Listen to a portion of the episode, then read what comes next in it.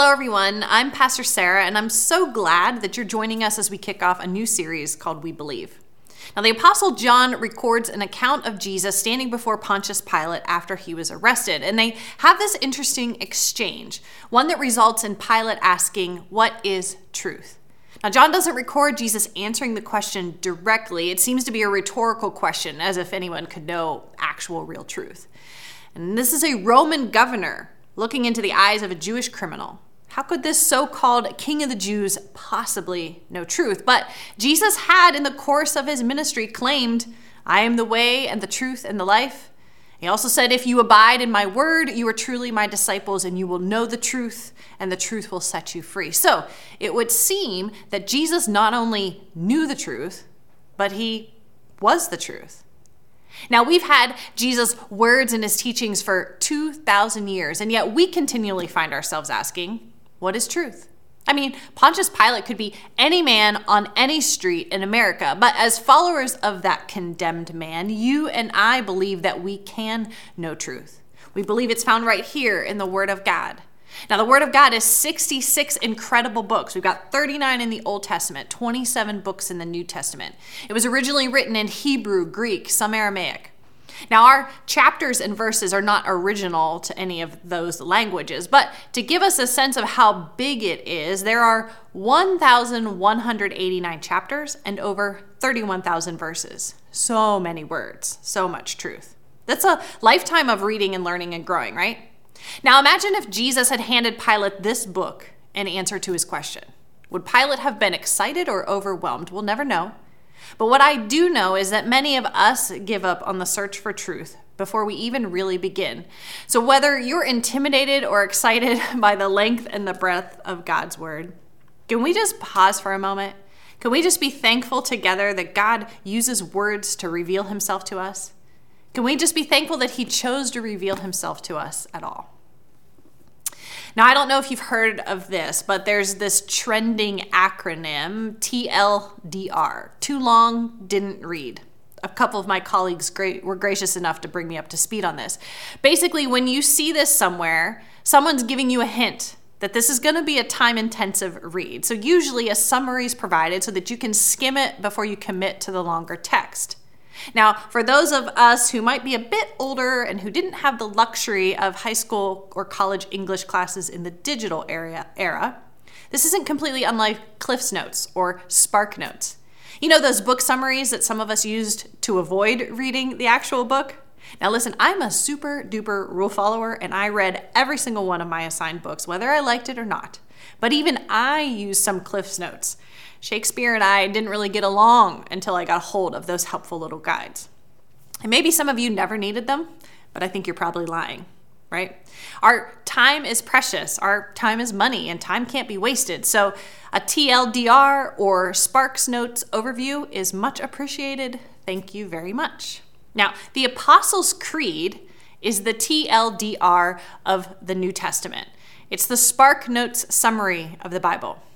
Now, it doesn't in any way replace the need for the Bible because without the book, there can be no summary. But if you want to give someone a quick overview of what you believe, the Creed is your Spark Notes. Early church father Augustine said, these words which you have heard are in the divine scriptures, scattered up and down, but thence gathered and reduced into one, that the memory of slow persons might not be distressed, that every person may be able to say, able to hold what he believes. So, for all of us slow persons, incapable of memorizing and remembering all the words of Scripture, we have here in the Apostles' Creed a really good summary. Now, the Creed helps us to know and to share what we believe. And before we get any further, let me go ahead and read the Creed.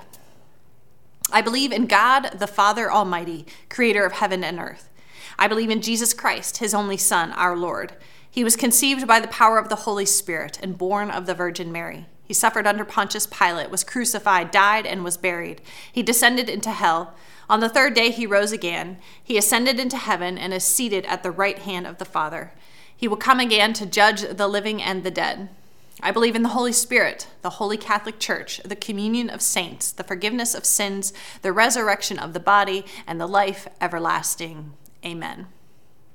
Those are 113 well chosen words that summarize what we believe. So, Pastor Mike and I are going to spend a few weeks digging into the statements found here in the Apostles' Creed. Now, some of you are bored already. I mean, why pull out some old formal statement from way back when? Well, let me give you a couple of reasons. First, we're taking the time to go through the Apostles' Creed because the church has found value in this creed for almost 2,000 years. Let's take a brief tour of history. The title does not mean to suggest that the apostles of Jesus actually wrote this creed. Rather, the creed affirms the teachings of Jesus as he passed it on to his apostles. So every word is in agreement with the New Testament doctrine, and it started to come together in the first centuries of the church. You see, confessions of faith, which were often called a rule of faith, were common when a believer decided to be baptized. And over time, local creeds consolidated so that by the sixth century, that's the 500s, the Apostles' Creed was being used in the form we see today. That's at least 1,500 years that Christians like you and me, old and young, rich and poor, of every language and nation, have been standing together in truth.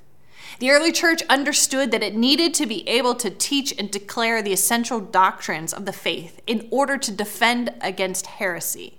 Now, in the early days, that heresy was Gnosticism. Gnosticism denied the truth of creation, denied the truth of the incarnation and the deity of Christ, denied salvation by faith in Christ, among other things. So, before someone could get dunked or sprinkled, the church asked them to publicly recite the creed so that everyone was on the same page about the faith that they were professing. Now remember, when Jesus gave his great commission in Matthew 28, he instructed his followers to baptize disciples in the name of the Father and the Son and the Holy Spirit. And his disciples and the church thereafter have done that very thing. So the creed was and is a public confession of faith in God the Father, God the Son, and God the Holy Spirit. And so when we say the creed, we affirm our belief in the doctrine of the Trinity and the doctrine of salvation in Christ alone. So, we're dusting off this creed because it's an ancient belief of the church. That's the first reason. The second is because, well, the modern church needs some guardrails. We think we know what we believe, we think we know what Christianity is all about, but both what we say and how we live reveals gaps in our understanding. And so the creed is like guardrails. It literally keeps us from driving off into ditches, right or left. It keeps us centered on truth.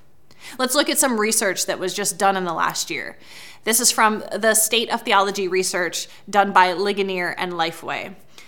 Statement number 32 says that the Bible is the highest authority for what I believe, and among US evangelicals, 100% of those surveyed agreed with that statement. Great. Statement number 31 religious belief is a matter of personal opinion, it's not about objective truth. Again, US evangelicals, 37% agree. Statement number two there is one true God in three persons God the Father, God the Son, and God the Holy Spirit. Evangelicals, 96% agree. Statement number three God accepts the worships of all religions, including Christianity, Judaism, and Islam. Evangelical finding 56% agree. Huh, this is interesting, right? 100% of evangelicals surveyed believe that this Bible is the highest authority for truth. And yet 56% believe God accepts the worship of all religions. So more than half are believing a statement that is incompatible with the truth of the Bible. Church, we need some guardrails. And so we're going to spend three weeks in the Apostles' Creed. Now, quickly before we start, the dictionary defines a creed as a formal statement of religious belief or confession of faith. And theologian J.I. Packer defines it this way If life is a journey, then the million word long Holy Bible is the large scale map with everything in it, and the hundred word Apostles' Creed is the simplified roadmap, ignoring much but enabling you to see at a glance the main points of Christian belief. So the Creed is our roadmap, it's our guardrails, it's our spark notes, our TLDR. And so here's what happens when you and I know the Apostles' Creed. First, we know what we believe. And that means that we can discern truth from lies because the only way to identify a lie is to know the truth, right? And I fear that in the American church, we might be more capable of articulating our core political beliefs than our core Christian beliefs. We might be more likely to put a sign in our yard like one of these than to live our days in light of the core tenets of the faith. Too often, we live in reaction to something for or against. We live in reaction to whatever the cultural mantra is at the moment. And that's completely expected if you lack an anchor, if your life is just blowing with the winds of cultural change. And of course, you're going to get caught up in the moment. But if you know eternal truth, your life and your belief are firmly grounded. And from a place of truth, not only can you discern lies, but you can calmly, confidently, and wisely discern the hearts, motives, and longings of the secular creeds being espoused. Let me just say one more thing along these lines. I firmly believe that we can know truth. I also firmly believe that we easily take peripheral issues, even from the Bible, and elevate them to a place of certainty that we just don't have. We are quick to want to be right, and often that leads less to truth than to arrogance. Now, because I'm a woman, I'll use women in ministry as an example.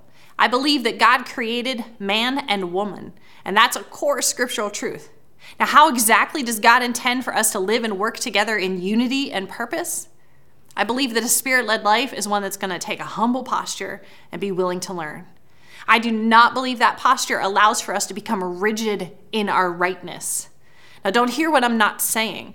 There is absolute truth, yes, but too often we elevate non essentials above essentials and we stop listening to anyone who doesn't share our opinions. I love Paul's words to the church in Corinth. He writes, And I, when I came to you, brothers, did not come proclaiming to you the testimony of God with lofty speech or wisdom. For I decided to know nothing among you except Jesus Christ and Him crucified. And I was with you in weakness and in fear and much trembling.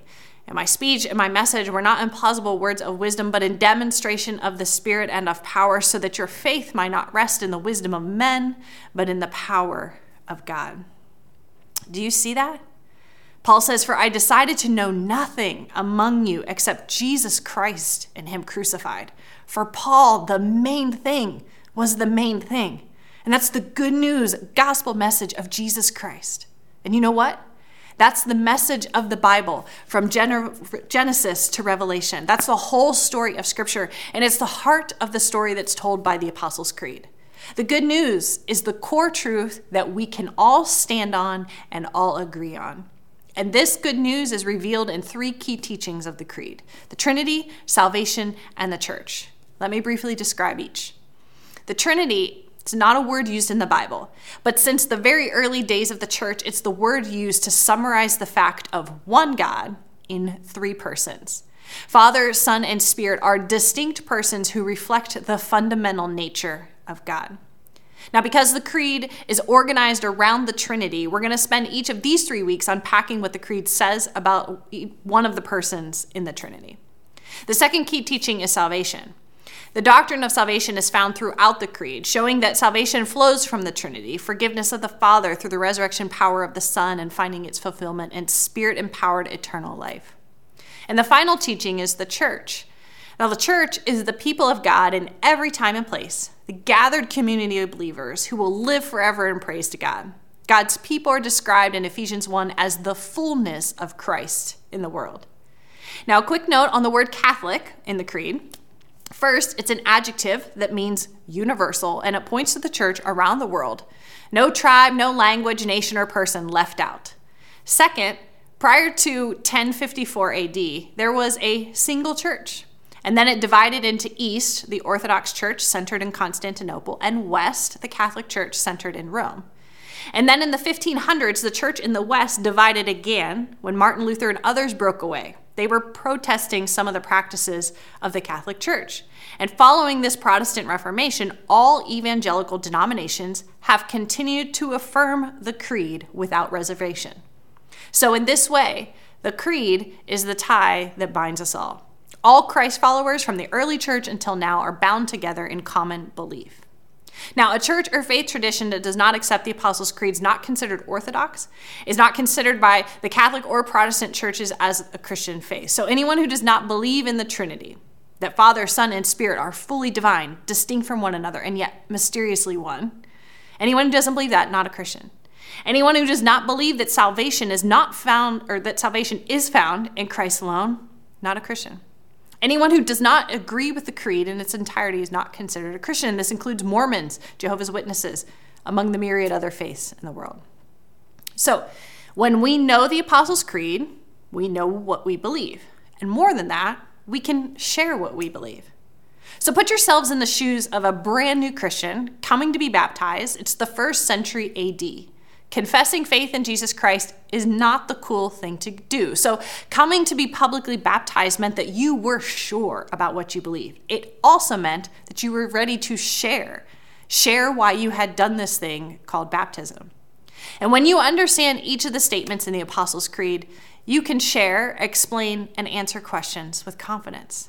A Christian who doesn't know truth can't share truth, right? Pastor and author Alister McGrath says it like this It's difficult to explain Christianity to an outsider if you haven't thought about it much yourself. Christians do indeed trust in God, but we believe certain quite definite things about Him and about the impact this belief must have on us as believers. The Apostles' Creed is an ideal starting point for this vital process of consolidating your grasp of the faith. So, if you're confident that you know what you believe, and that will pre- then you can be prepared to share what you believe. The result of those things is our big idea today. You will live what you believe. Whether you've got the creed memorized, you've never heard it before, you've been a Christian for 2 months or 50 years, we share this in common. We're called to live as faithful followers of God, and in order to do that well, we must know what we believe. And today, we're going to begin at the beginning. A.W. Tozer famously stated, what comes into our minds when we think about God is the most important thing about us. And that's where the creed begins, with the first person of the Trinity. So, what do we believe? We believe in God, the Father Almighty, creator of heaven and earth. Let's examine this. Let's break it apart, the three portions of this statement. So, the first part I believe in God. To make that claim is to believe that you can know God. You see, there's this sort of progression to belief in God. Both the Psalms and Paul's letter to the church in Rome acknowledge that there's this general revelation of God that all people for all time have known. Romans 1:20 says, "For his invisible attributes, namely his eternal power and divine nature, have been clearly perceived ever since the creation of the world in the things that have been made, so they are without excuse." Psalm 19:1, "The heavens declare the glory of God, and the sky above proclaims his handiwork." Now, obviously, man has filled in the gaps of knowledge. From ancient religions to modern skeptics, we tell our own stories. We build our own constructs from what the sky and the rain can't tell us. But God didn't just stop at this general revelation in creation. The Old Testament is the story of God's special revelation to a chosen people, a people that were instructed to carry his story in their very lives so that just by their living and breathing, other peoples of other nations would know God. The Israelite nation did not always do a great job of this, but God didn't stop there because he sent his son, Jesus, right? He's the word made flesh. He's Emmanuel, God with us. Jesus came to reveal God, to make him known, and to reveal God's love through his life and death and resurrection. And God still wasn't done because Jesus then passed his authority and commissioned his disciples to continue to make God known and that as they were filled with God's Spirit, they would spread the good news far and wide, that every tribe and tongue and nation would stand together and say, I believe in God. This is so beautifully pictured in Revelation as the language of nations is used time and again to describe those who dwell with God. And from Moses to the Apostle John, God's Spirit also inspired and gifted men to write his very words, the scriptures. Now, all of this general and spe- special revelations means that if we look for him, we will find God. He has chosen to reveal himself to us. He's not hiding, he's not far off. He's a self revealing God through his creation, through his word, through his son, through his spirit, through his people. And so when we say, I believe in God, this is far more than belief in some higher power out there somewhere. This is much more than belief in the universe. This is belief in the God who says, I am, and then reveals himself over and over and over again so that you can know him. Now remember, you will live what you believe. And so if you believe God can be known, then you will live in close relationship to him, and it won't feel so strange to tell others about him. So, what do we believe? We believe in God, the Father Almighty, creator of heaven and earth. Let's look at the middle portion of this statement the Father Almighty. Now, to call God by this title is to believe that you belong to a family. We see within the Trinity the relationship of a family, right? Father and son. Remember Jesus praying Abba, the Aramaic word for dad. And throughout the four Gospels, Matthew, Mark, Luke, and John, we see this relationship of the Son and the Father. Jesus loves the Father, does what pleases the Father, follows the will of the Father. And we see that God, the Father, loves the Son and makes the Son great. And it's from this familial love of the Trinity that comes the model for human families. Ephesians 3:14 says, "The Father from whom every family in heaven and on earth is named." Family is God's really good idea, and not just biological family. He has planned something far greater. Within the family of God, sinners like you and me, we get to be adopted as children of the Father by his gift of grace. It's a gift freely given, received humbly by faith in his Son. The Apostle John wrote, But to all who did receive him, who believed in his name, he gave the right to become children of God. And Romans 8:15 says, "You have received the spirit of adoption as sons, by whom we cry, Abba, Father." You belong to the greatest family. It's the family of God. And inherent in this truth is the fact of your identity. Now, identity and tribe, those are buzz, buzzwords right now. And as Christ followers, we believe that we belong to his family and his tribe. And so, if you're a follower of Jesus and you're wondering how to define your identity, you have to start right here. You have to start with this key truth of our faith that you have a father and he made you and he loves you, he is for you. Allow him to define your identity. Now, in such a short declaration of faith, every single word is important. So we don't want to overlook how the Father is described. Almighty is an important adjective. The synonym used in theology is omnipotence. This describes God's all powerful, supreme strength. All that he intends, God does. When Job stands before God, he rightly declares, I know that you can do anything and no one can stop you. Theologian J.I. Packer wrote, The truth of God's almightiness in creation, providence, and grace is the basis of all our trust, peace, and joy in God, and the safeguard of all our hopes of answered prayer, present protection, and final salvation. It means that neither fate, nor the stars, nor blind chance, nor man's folly, nor Satan's malice controls this world. Instead, a morally perfect God runs it, and none can dethrone him or thwart his purposes of love. The fact of God as Father means that He loves you and He cares for you. The fact of God as Almighty means that nothing will separate you from His love and care. Now, if you have a dad like I do, then you might get this because my dad's the best. My dad's for me. My dad's always defended me. He never fails to tell me he loves me through both his words and for his actions. I've got a really good dad. But God the Father, well, He's the greatest defender. He is the most compassionate healer, and He is the wisest planner of your future. And every single time you declare, I believe in God the Father Almighty, you are reminding yourself that you belong to His family. You're one lucky kid. And imagine, think of it. He's got room in his family for lots more kids. So remember, you're going to live what you believe. And so if you believe that God is your Almighty Father, then you will live as His much loved kid. And it won't feel so strange to tell others about your awesome Father. So, what do we believe? We believe in God, the Father Almighty, creator of heaven and earth. So, let's look at the last portion of that statement creator of heaven and earth. If God, your Father, is the creator of everything, then you're part of a story. The author of Hebrews helps us with this. He says, By faith we understand that the universe was created by the word of God, so that what is seen was, was not made out of things that are visible. Now, Genesis 1 and 2 is, of course, the poetic description of God's creation of the world. Through the inspiration of the Spirit, Moses wrote these beautiful chapters so that the Israelites who had been slaves, who had been surrounded by the many gods and goddesses of the Egyptians, so that they would know the creative power of Yahweh, the great I am, creator of heaven and earth. Again, J.I. Packer gives us a really great sense of what Genesis 1 and 2 do for us. He writes The message of, of these two chapters is this You've seen the, sun, the sea, the sky, the sun, moon, and stars. You have watched the birds and the fish. You have observed the landscape, the vegetation, and the animals, the insects, all the big things and little things together. You have marveled at the, com- at the wonderful complexity of human beings with all their powers and skills, and the deep feelings of fascination, attraction, and affection that men and women arouse in each other. Fantastic, isn't it? Well, now, meet the one who is behind it all. As if to say, now that you have enjoyed these works of art, you must shake hands with the artist since you were thrilled by the music, we'll introduce you to the composer. It was to show us the creator rather than the creation.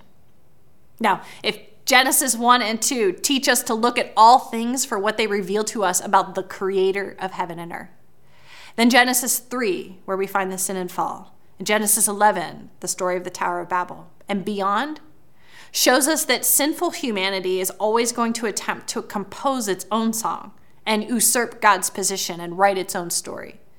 But only he who began the story knows how it is written and knows how it will end. Paul wrote to the church in Rome, he said, For what can be known about God is plain to them because God has shown it to them. For his invisible attributes, namely his eternal power and divine nature, have been clearly perceived ever since the creation of the world, and the things that have been made, so they are without excuse. For although they knew God, they did not honor him as God or give thanks to him, but they became futile in their thinking, and their foolish hearts were darkened. Claiming to be wise, they became fools and exchanged the glory of the immortal God for images resembling mortal man and birds and animals and creeping things. Therefore, God gave them up in the lusts of their hearts to impurity, to the dishonoring of their bodies among themselves, because they exchanged the truth about God for a lie and worshiped and served the creature rather than the Creator, who is blessed forever. Amen. God, the Father Almighty, is creator. We are created. We are made in His image, not He in ours. He's perfect, and we are deeply flawed. From His all knowing, all seeing, all powerful perspective that takes in all time, He knows all that is good and best. And our vision is so small and narrow. The whole world belongs to Him. We're temporary residents and stewards, not owners. He's eternal. To him belongs past, present, and future, and we are we're so small, a mere speck in the cosmos, a tiny blip in time.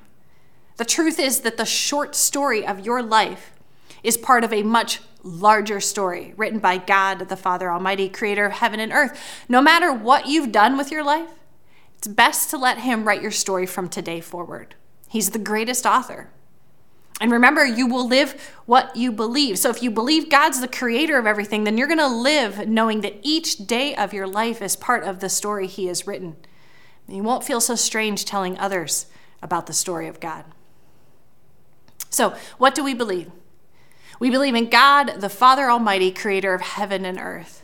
One short summary statement, and all wrapped up in it is foundational truth for our lives. You can know God you belong to a family. You're part of a story. I wish it were just so simple for us to rest in these truths. But since Genesis 3, a liar has been spreading lies. Satan's agenda is to lie to you and to me about everything. He lies about God, he lies about Jesus, he lies about the church, he lies about the power of the Spirit. Jesus tells us that he's a liar and the father of lies.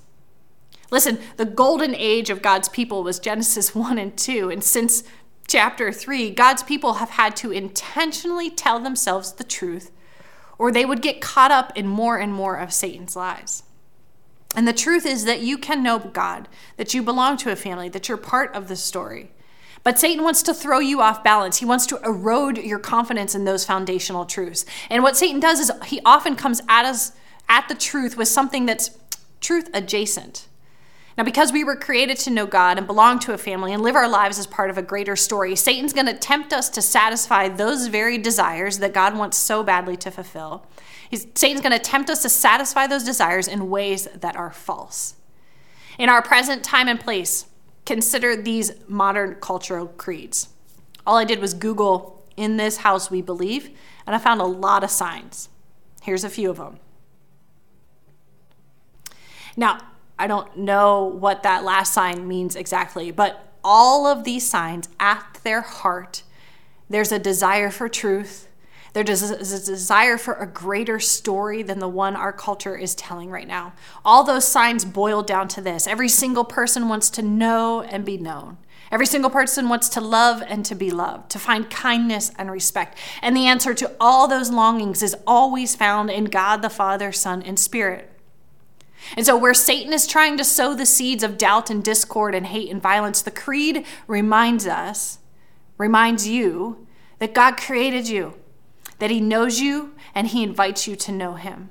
The Creed reminds you that you're not alone, that God's drawn you into His family, and your identity is found in the Father. The Creed reminds you that God Almighty is in control, and your life has a meaningful story, and your story the story of God's family is the greatest story ever told. It's the only story with a guaranteed happily ever after, as we're going to discover in the next two weeks. So, church, in this house of God, we believe in God, the Father Almighty, creator of heaven and earth. I encourage you to read and reflect on that sentence this week because you live what you believe. And the extent to which you believe these words of truth will determine how well and how intentionally you will live and your family, your neighbors, your teammates, your classmates, your colleagues. Your very life reveals God to them. And when you live what you believe, they will see a really good father. They're going to see a messy but unified family, and they're going to see a bigger and better story. They're going to see God, the Father Almighty, creator of heaven and earth, and then you can invite them to know him. Just two simple next steps this week. First, I'd love for you to commit to this series. You just finished week one, two more weeks focused on Jesus and the Holy Spirit. Join us for both. A second is to visit whoisgrace.com forward slash read. You can find our daily reading plan in PDF format or the link to our YouVersion plans. And if you've got Grace set as My Church in YouVersion, these plans will be featured each week. Let me close our time together with Jesus' words in John 8. If you abide in my word, you are truly my disciples, and you will know the truth, and the truth will set you free. Live in his truth, my friends.